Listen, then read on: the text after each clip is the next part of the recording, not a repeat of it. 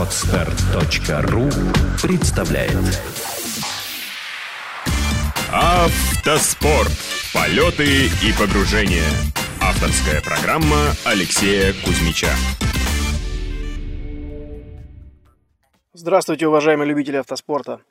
Довольно загруженный рабочий график и график выездов на соревнования и тренировки не позволил мне подготовить 16 выпуск немного ранее.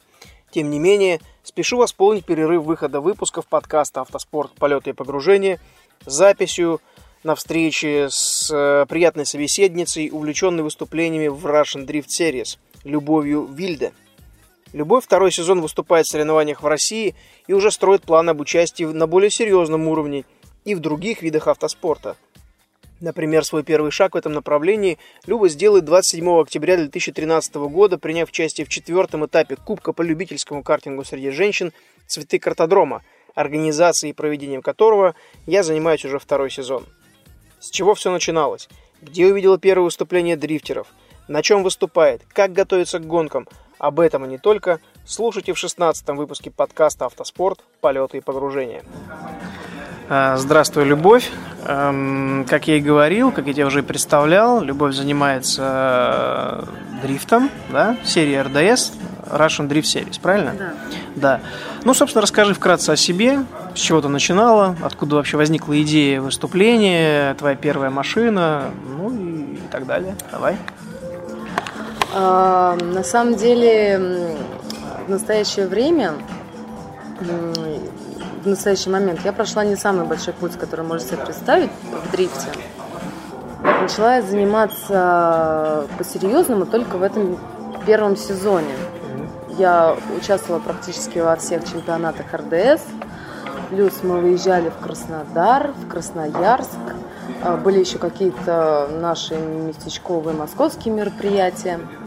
Прошлый год у меня вышло не таким удачным, потому что я начала выступать в середине сезона, попала на этап РДС последний. А, и как-то вот, э, естественно, было опыта совсем мало. Каждый раз это была проблема в организации к этапу. Ну, тот год совершенно фактически ничем не запомнился. То есть тот год у тебя был первым, совсем первым? Этот год, ну... Или прошлый год был первым? Тот год, в тот год я просто вышла на, как бы на пятый этап РДС, на самый последний. Mm. Фактически до этого каталась на каких-то э, площадках, типа Дмитровского полигона или там несколько раз Мечкова. И то это была борьба с собой, с машиной. Удовольствия тогда получала не так много, как сейчас. Что значит борьба с собой? Или с машиной? Поясни. А, ну, скажу так. Мне эта машина досталась от э, Евгения Сутякова. Это один из очень известных дрифтовых гонщиков. Он чемпион 2010 года в РДС. И я купила у него эту машину. Машина была подготовлена под него. То есть до банального мне было неудобно сидеть. Я не дотягивалась до ручника. Он я... выше ростом? Да. Ну, он вышел ростом, как бы он немножко покрупнее. А, я путала ручник и, например, коробку передач. То есть я могла дернуть не то, потому что ручник у нас стоит вертикально, и он достаточно длинный. И коробка передач была примерно такого же размера. А, плюс... Рычаг ты имеешь в виду, да? Да, угу. да, и то, и другое было одинакового размера, стоящее вертикально, и очень близко друг к другу, поэтому я постоянно дергала что-то не то. А, как-то плюс машина была праворукой. Я никогда до этого не ездила на праворуких машинах. Вообще первый раз в жизни я села за правый руль именно на себе. Ну да, рефлексы другие, навыки другие, абсолютно, да, абсолютно. Плюс как-то так получилось, что действительно, наверное, лучший вариант научить человека плавать – это бросить его в море. Самый первый раз, когда я вышла на Тушинскую трассу, это была автоэкзотика. Первый раз я поехала на этой машине хоть как-то боком хотя бы пару секунд. Первый раз я разогналась на ней, там, скажем, до 60 км в час. Первый раз я была в шлеме. То есть э, определенное существует неудобство, конечно, когда ты его надеваешь. Тут же сама по себе там сдавливается черепная коробка, в каком-то смысле повышается, понижается давление – плюс комбинезон, плюс э, перчатки, ну там, да банально, но это жарко, например, в машине очень жарко. Иногда, иногда там у ребят, у которых стоит э, термометры, там в машине может быть 75 градусов. Естественно... Легкая передвижная сауна, да? Да, да, то есть это настолько все непривычно, настолько все странно. Эта машина, она абсолютно некомфортная. Э, в ней все дребезжит, она как будто вот ощущение, что она сейчас развалится просто. Ну тогда давай все-таки выясним, да, вот ты такая симпатичная молодая девушка, лезешь в это железо, да, там с каркасом, в эту сауну, самую передвижную, тебе все неудобно, ну поначалу. Да. Комфорта никакого, да, это не вот эти вот э, мадам, которые ездят на автомате по городу и считают, что там они все умеют, да? В очень комфортных машинах. Я иногда им завидую. Ну, может быть и так. Тем не менее, что тебя заставило или натолкнуло на, даже на идею, на эту мысль, что попробуй свои силы в этом? А, ну, главный момент, наверное, заключается в том, что почему-то с первого дня, как я получила права в 19 лет, меня не оставляла мысль, что мне хочется заняться чем-то связанным с автоспортом. И последующие, наверное, года 4-5, то есть у меня процесс осознания этого затянулся, я как-то э, подсознательно выбирала, чем мне заняться. Поскольку я не любитель, в отличие от моего брата, очень больших скоростей, возможно, из-за того, что у меня не очень хорошее зрение, угу. я не смотрела, я не выбирала ралли или драг, или какие-то такие вот вещи, там, естественно, не стритрейсинг, там, нелегальные гонки, это я никогда в этом не участвовала. Это хорошо, похвально. Ну, просто, просто страшно. Вот, и потом в какой-то момент я увлеклась японским языком, мы с подругой поехали в Японию изучать язык, и вот э, всегда была любовь какая-то к машинам, интерес, я бы даже сказала, любовь, наверное, сейчас. То есть «Форсаж 3» снимали по тебе, да, так понимаю? В какой-то степени. Ну, в общем-то, он чем-то повлиял. Он чем-то повлиял, конечно. И вот мы с ней приехали и попали на японскую смотровую площадку.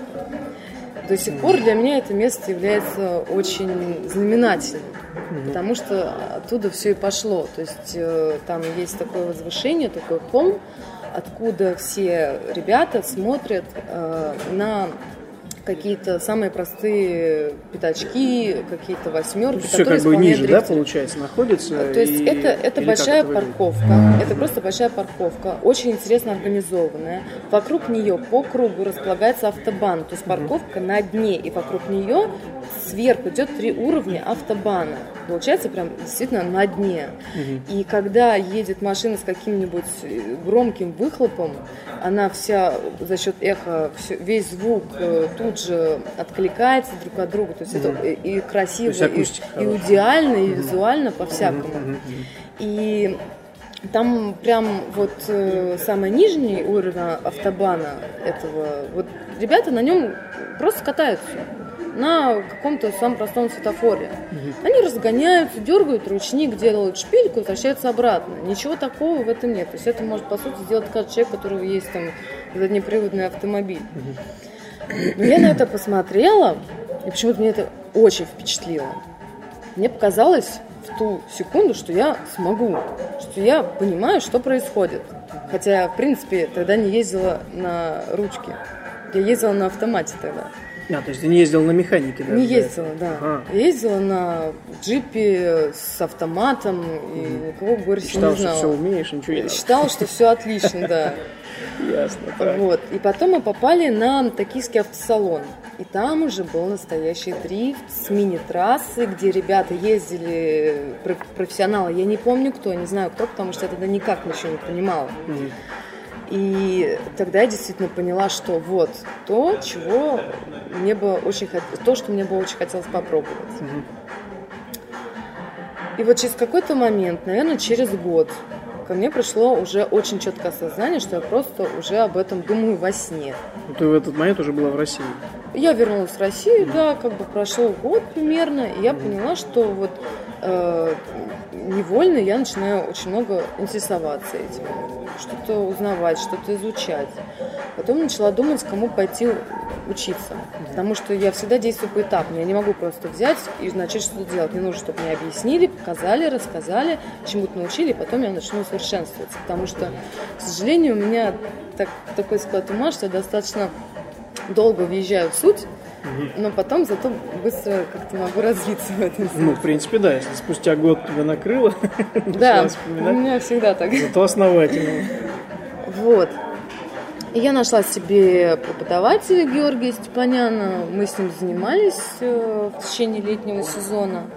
В конце того, э, после этого я купила уже Nissan Silvio Евгения Сутякова. И в середине уже как бы прошлого года я попала на первую гонку, это автоэкзотика. Вот, естественно, меня пугало все. На тот момент мне было очень страшно, мне было очень некомфортно. Я вообще не понимала, господи, зачем я вот все лезла, чего ж мне дома-то не сиделось. Но вот, поскольку, как говорят, дрифт – это преодоление себя, как, наверное, в любом автоспорте. Ну, в любом виде, да, есть что преодолеть. Да, так как, наверное, в любом спорте. Ну и вообще, я да. бы даже так сказала. Да. И в физическом, и в моральном, и во всех смыслах.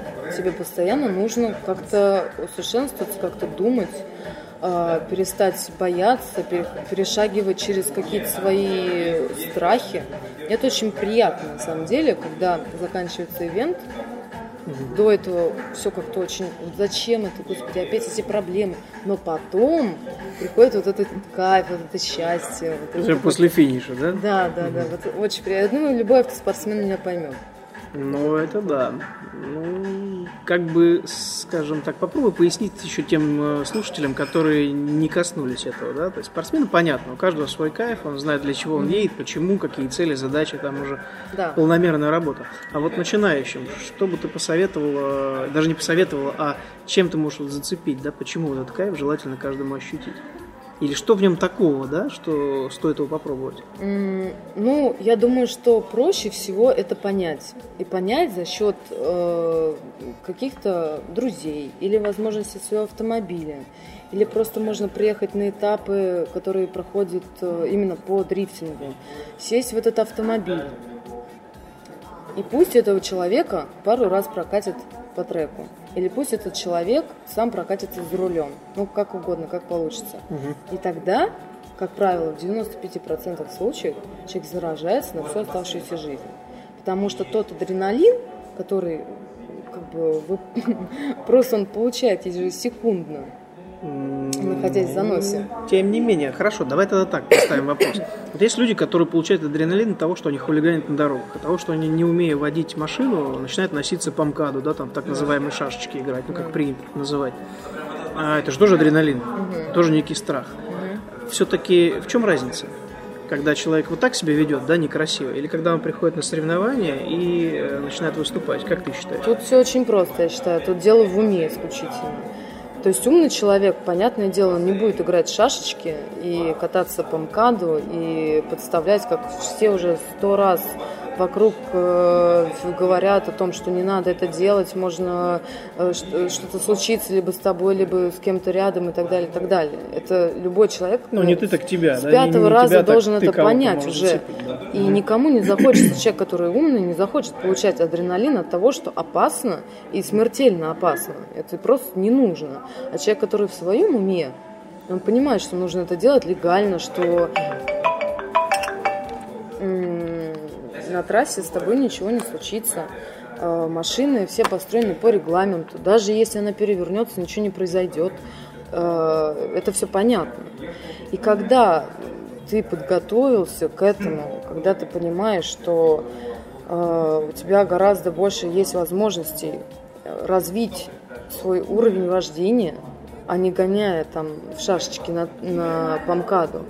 Там у тебя есть возможность пообщаться с настоящими автогонщиками, получить опыт, э, подсмотреть что-то, чего ты не понимал и так далее, так далее. Это говорит о вкусе и профессионализме. То есть, на мой взгляд, здесь не нужно просто как бы путать понятия. Нужно получать, скажем так, легальный адреналин. А те, кто получает его на МКАДе, те и на трассу никогда не посмотрят. Зачем? Я гоняю по МКАДу, Ну, мне да, я же классно. все умею. Да. Ну То да. есть э, ребята, которые на смотре занимаются этим до сих пор, это люди, как правило, им там по 18 лет они получили права и на приорах там носятся. Мгм. Ну, любой человек понимает, что это полный бред. Ну да. Вот.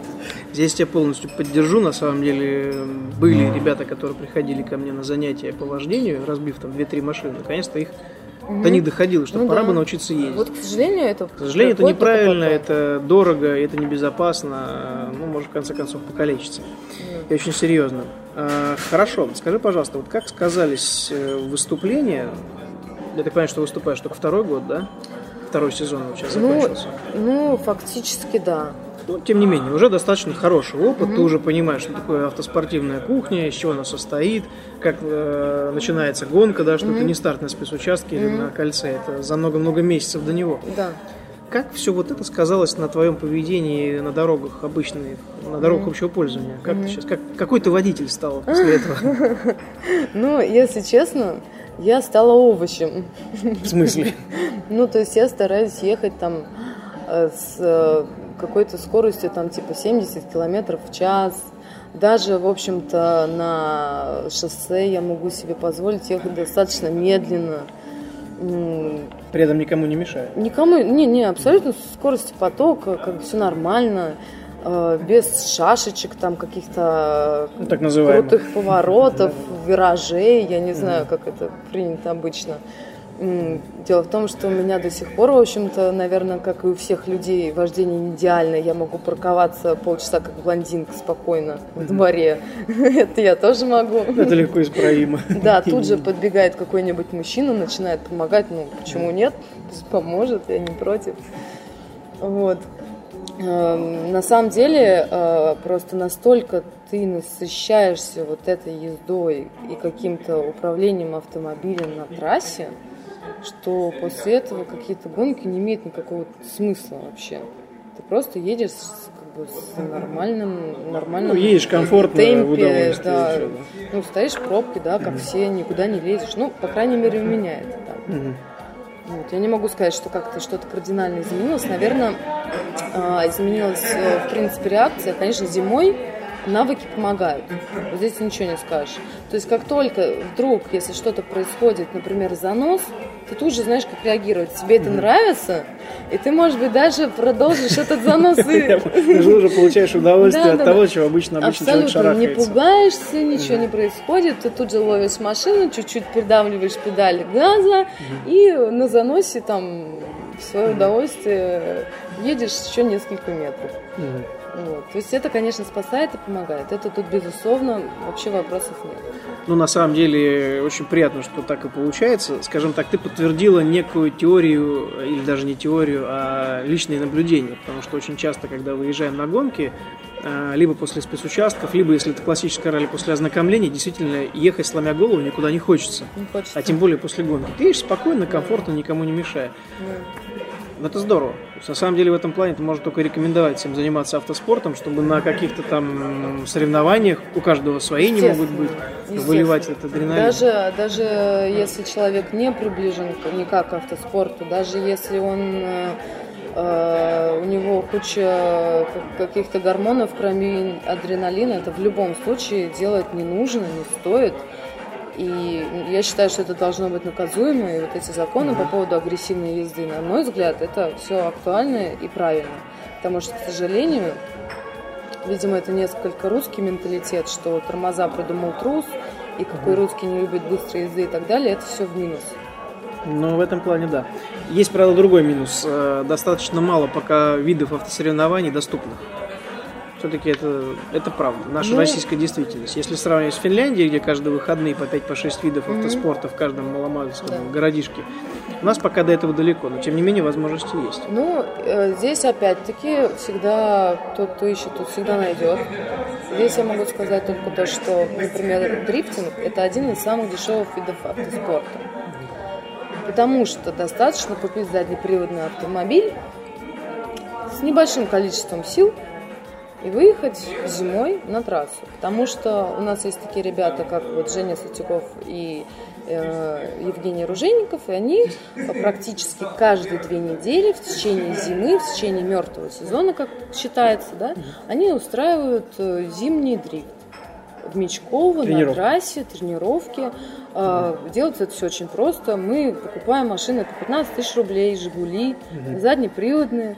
А, естественно, тебе нужен только один комплект резины. Ну, сколько резина стоит? Там, Ну, полторы-две зимой, тысячи рублей. Да, её намного хватит. Да, машину можно оставить прям там в боксе или на улице, это в зависимости от того, как часто вы хотите приезжать, и тренировать свое удовольствие.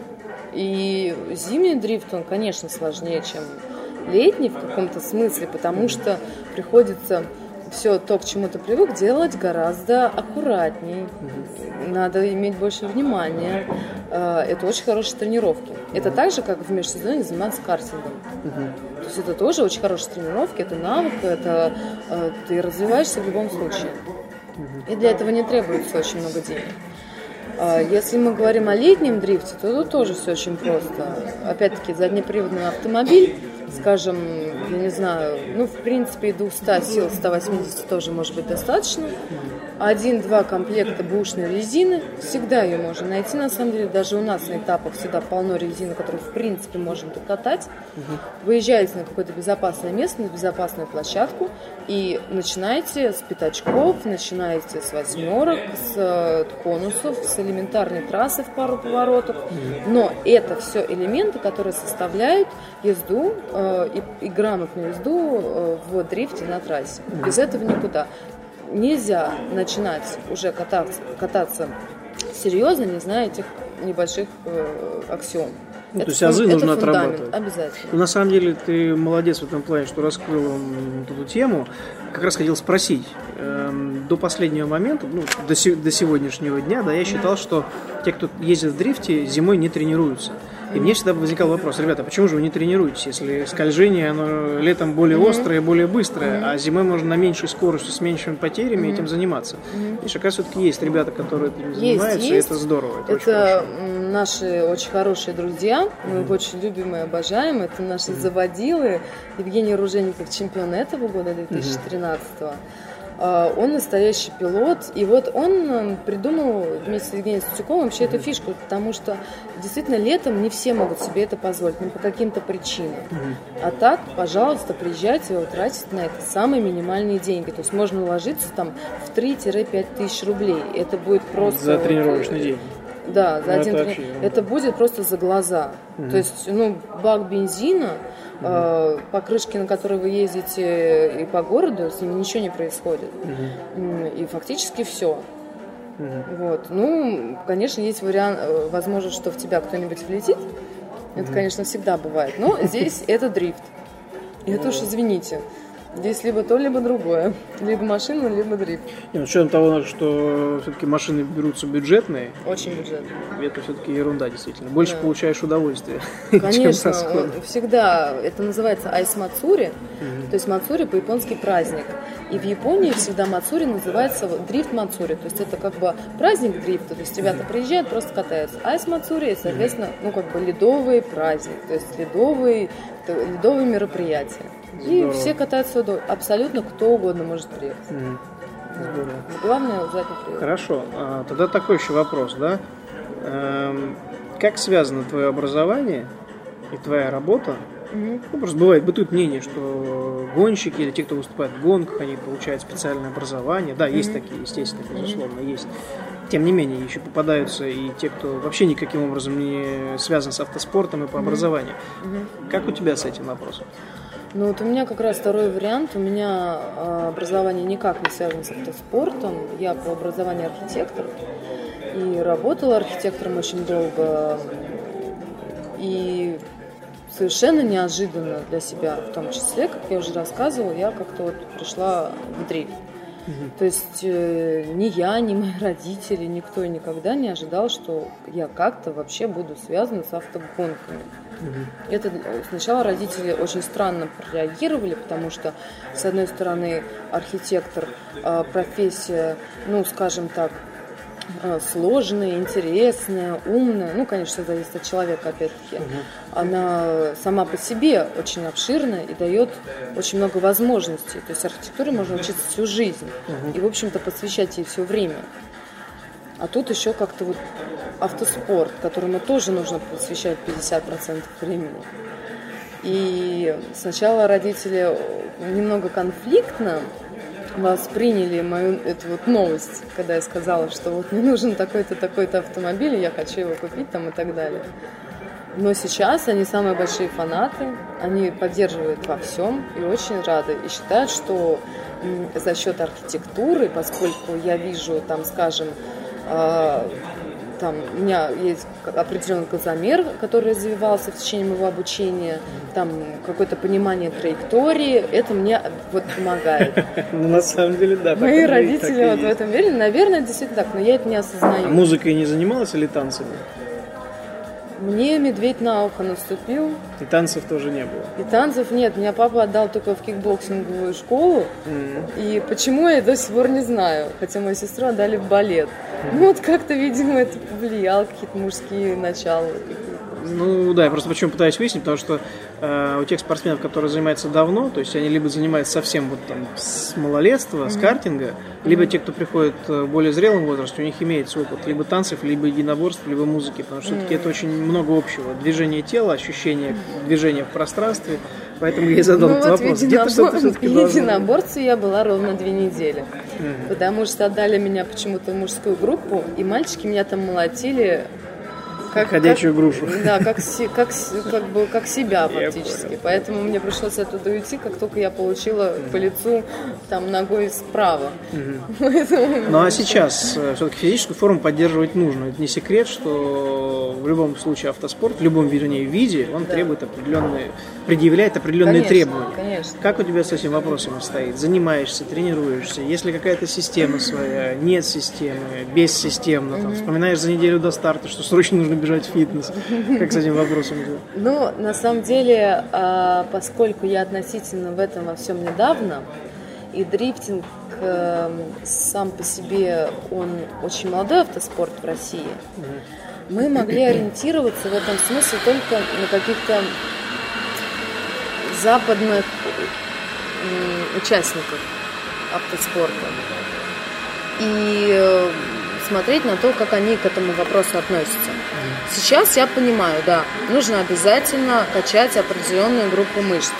Что-то можно, что-то нельзя. Например, надо обязательно укреплять э, шею и спину, но при этом нельзя качать руки.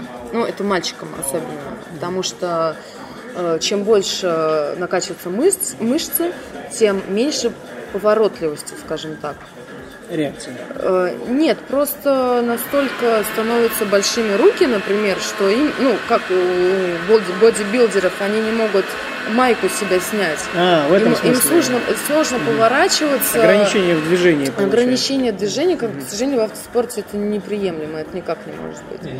Mm. Конечно, тут уж, ну, я понимаю, что нужно и спортом заниматься, и фитнесом, и определенную диету держать, и на гонках есть определенную еду, mm-hmm. там, например, не жирную, а, не соленую, то есть, чтобы все было в меру, чтобы не переесть, чтобы не доесть, чтобы вот, а, я люблю, например, кашу с утра есть, или какой-нибудь творожок, mm-hmm. чтобы чувствовать себя достаточно легко и долго не хотеть есть.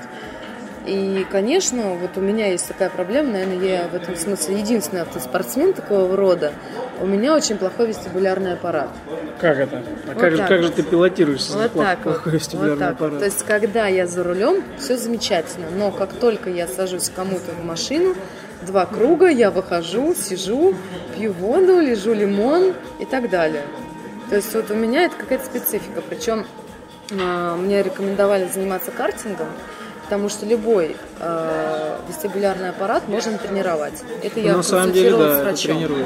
да. да. Потому что был момент, когда я затренировалась так, что мне хотели вызывать ну, скорую. Мне было очень плохо. И я пошла к врачу, мне сказал, что тренируй, и все будет нормально. Это не быстрый процесс, но это возможно. Поэтому, конечно, в течение летнего периода он чуть-чуть тренируется, он как-то привыкает.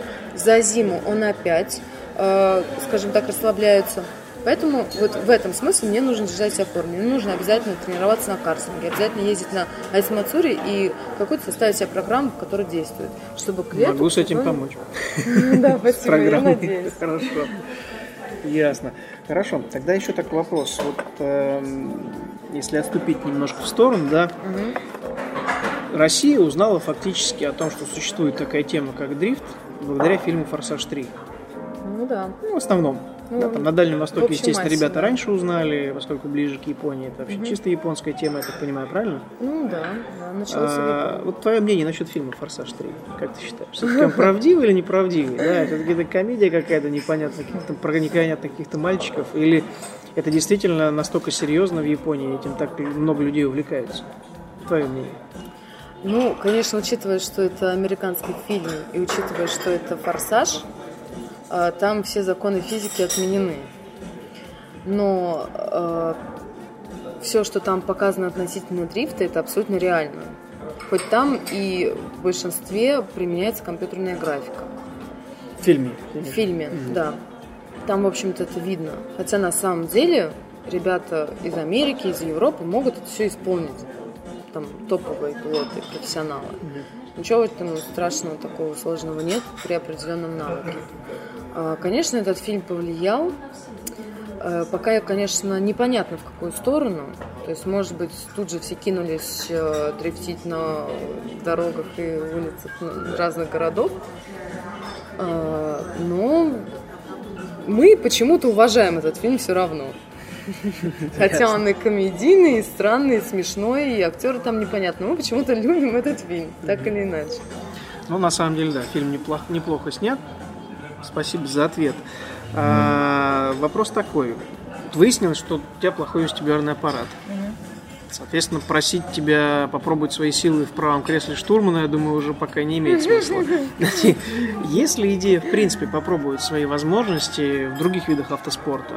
Ну, помимо картинга и дрифта, да, там, классическое ралли, ралли-рейды, автокросс, драг-рейсинг, неважно, видов очень много. Есть ли желание какое-то попробовать себя в других видах? А, Мне кажется, что вот то, от чего я больше всего получила бы удовольствие, это не связано с очень большой скоростью, потому что действительно у меня, ну, у меня астигматизм, и я не вижу вдаль, поэтому могут возникнуть определенные проблемы. Но вот я очень люблю, например, ездить по бездорожью, то есть э, переезжать через какие-то сложные участки, по снегу, по грязи, там опять-таки по песку, вот что-то вот такое что связано именно с, э, когда ты подключаешь ум, как тебе сделать так, чтобы ты переехал через что-то, куда-то доехал, как тебе повернуть руль, э, какую передачу включить, когда нажать на тормоз, э, вот какие-то такие моменты, возможно, авто- я даже не знаю, как может наш- называться. Ну, это трофи-рейды. Наверно, Где да. очень медленно, в болоте, по пояс в глине или там в Грязи, грязище, да. Это трофи. Да. Ну, на самом деле, плюсы трофи очень серьезные даже в кольце могут применяться. Потому что чем грязнее, тем лучше, например. Э, Порвался трос, ты знаешь, что с ним делать. Э, Трофи на малой скорости, даже на малой скорости в лесу есть траектория. Оно заставляет думать действительно в плане траектории. Да. Поэтому если уметь переносить с одного вида автоспорта на другой какие-то навыки, это только польза. А, Я думаю, что если я решу проблемы с вестибулярным аппаратом и там надену очки или линзы и как-то попытаюсь к этому ко всему привыкнуть, и мне будет комфортно, я думаю, что, в общем, и со скоростью можно будет бороться. А, Я думаю, это все дело на самом деле привычки. Просто скорость можно бояться при ее непонимании в каком-то смысле. Но если у тебя хорошо подготовлена машина, если ты выбираешь определенную комфортную скорость, то есть, например, 180 комфортно, 200 некомфортно. Вот это, например, вот моя скорость максимум 180. Я больше как бы не люблю, даже если приходится так ехать. А, Я думаю, что возможно поучаствовать в чем-то еще. Но к этому надо готовиться.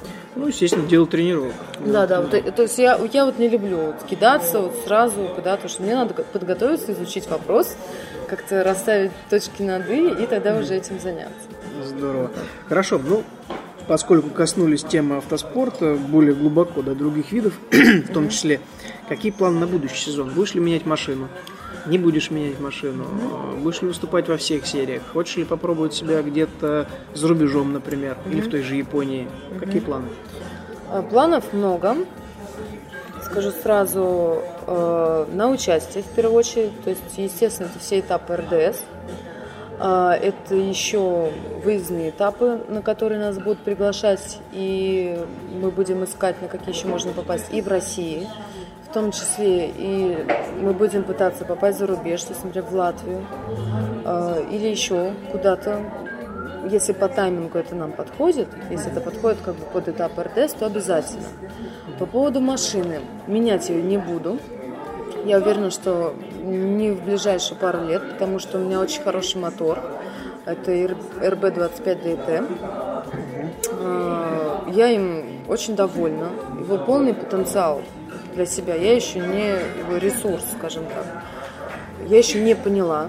То есть э, у него 470 лошадиных сил. А, и, конечно, он очень мне помогает во многом за счет вот этой мощности. Я еще два года смело могу на нем учиться. Очень много. Больше мне мощности просто не нужно. А, конечно, будут значительные доработки по подвеске, потому что сейчас ее уже практически нет. Мы сделали небольшую глупость, то, что мы сразу не поставили э, дорогие, качественные, например, там, стойки, рычаги, кулаки, там, ну, как обычно, то, что является да, подвеской, железки. Вот. Поскольку был очень плотный сезон, мы делали, что-то брали быстро, там, Китай, какой-то Тайвань и так далее, все рассыпалось. Вот, кстати, сейчас у меня подвеска работает после настройки ровно 30 минут. После 30 минут ее опять приходится подкручивать по факту получается раз в пять дороже, да, чем если бы сразу вложились. Да, вот абсолютно точно. Скупой платит дважды, абсолютно точно. Поэтому мы надеемся, что наконец-то в будущем году мы поставим адекватную подвеску, мы хорошо настроим мотор, мы как-то создадим какой-то комфортный мне интерьер внутри, потому что сейчас там ну, в общем-то, все в порядке, но, тем не менее, что-то надо подкрутить и так далее, и так далее. После сезона, естественно, машина чувствует себя немного плохо. Сделать такой аскетичный комфорт более комфортным. Да. да. Сейчас у меня машина внутри полностью обита как бы алюминием. То есть у меня такой футуристический интерьер в машине, никаких э, нету э, торпед там или чего-то такого. У меня все такой алюминий и алькантарка такая. Все самое необходимое, чтобы не бликовало. Абсолютно, да. Вот Понятно. именно так. Ясно. А, вот ты коснулась э, буквально вскользь мощности мотора. Бытует мнение, что чем мощнее, тем лучше. Ну да, как у нас многие, те, кто приобретает новые автомобили, Зачем мне покупать 150-200 сил? Я куплю сразу 500. Да. И буду самый крутой чувак на деревне. На, да? на деревне. Вот твое мнение на этот счет. Относительно городских автомобилей? Естественно, не спортивных. Спорт мы не берем. В спорте там другие требования, там есть ограничения, есть э, ну разные параметры. Относительно гражданских автомобилей. Ну, конечно, тут, наверное, все зависит от э, бюджета и возможности человека купить себе автомобиль там, на 600 лошадиных сил, как угодно.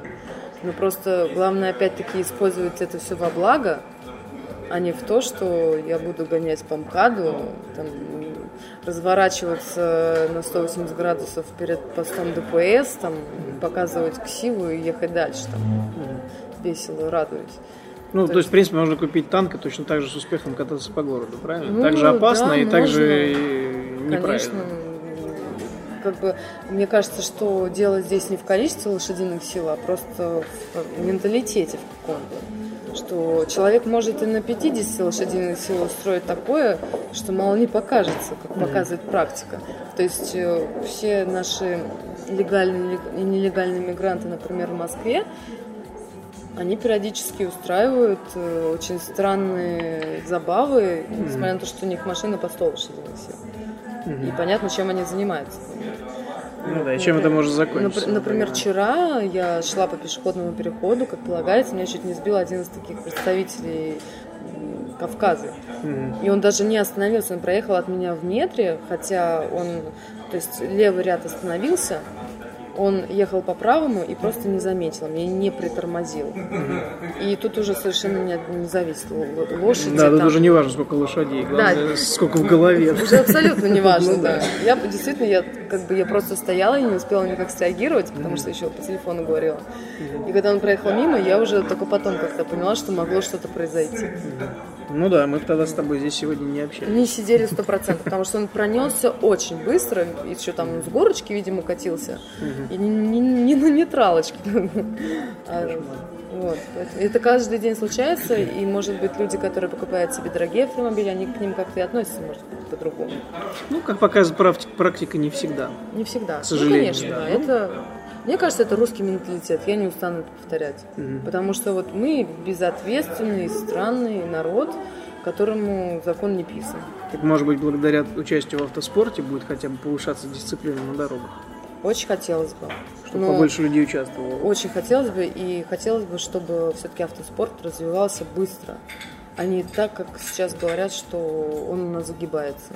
Есть такое мнение, что нет никаких проектов, ник- никто ни во что не инвестирует, нет трасс, нет возможностей, нет хороших школ, нет там учителей, как угодно. Поэтому люди начинают сами где-то, ну, у кого-то нет возможности платить, например, за уроки, у кого-то нет возможности купить какой-то там автомобиль, э, нужный там для занятий чего-то. Даже занятие картингом это очень-очень дорогая вещь.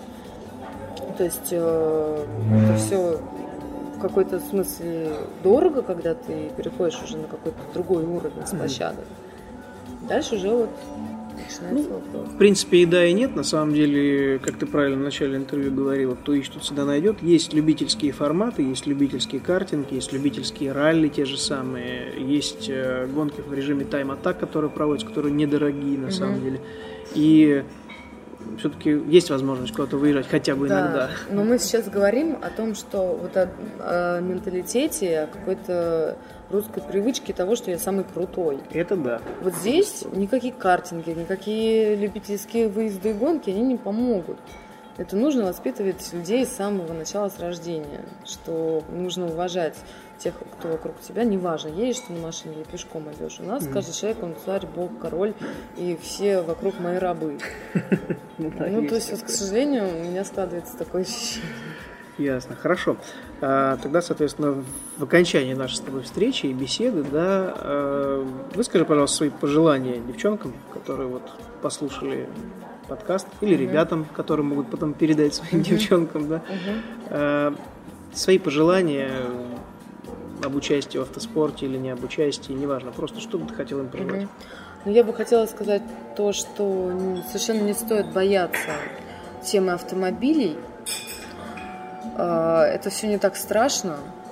Совершенно не нужно для этого становиться механиком или знать каждую составляющую деталь мотора. А, Я, например, именно такой пилот. Я очень мало понимаю в автомобиле. Моя главная задача, если я слышу или чувствую, что что-то не так, как-то это объяснить. Ну, с течением опыта, конечно, времени я начинаю разбираться, что это то, а вот это то. И уже могу даже лучше, чем механик, иногда определить, в чем поломка. Но это исключительно за счет э, опыта, а не то, что я там какая-то очень умная и вот прочитала, запомнила, и у меня вот как-то это вот, я применила это на практике. Нет. Все в нашей жизни за счет опыта. Очень важно, э, вот, э, на мой взгляд, э, уметь себя преодолевать. Вот все равно это важнейшая составляющая. Не кинуть все на середине пути, даже если очень тяжело, даже если плюс 75 в машине, все равно ехать, разгоняться, дергать ручник и делать то, что тебе приносит удовольствие. Потому что э, после, если это начать, через год начинаешь получать такое удовольствие, от которого уже начинается зависимость. И никуда уже от этого не деться. И ты просто понимаешь, как бы тебе лень не было, как бы все бы тебя не раздражало бы, все равно ты придешь в конечном итоге именно как бы к этому. Да, То есть мой главный совет это не бояться. Наверное, вот это относится, в общем-то, и всего. Хорошо, спасибо тебе огромное. От себя хочу пожелать успехов э, выступлениях. Теперь будем тоже следить за твоими выступлениями отдельно. Я думаю, что еще не раз увидимся на соревнованиях. Спасибо. Еще раз огромное спасибо за интервью. Успехов. Счастливо. Спасибо, пока. Спасибо вам, уважаемые слушатели, за прослушивание моего подкаста «Автоспорт. Полеты и погружения» и за то, что интересуетесь столь многогранной и интересной дисциплиной, как автоспорт. С вами был мастер спорта международного класса Кузьмич Алексей. Удачи на дорогах и до встречи на трассах. Сделано на podster.ru Скачать другие выпуски подкаста вы можете на podster.ru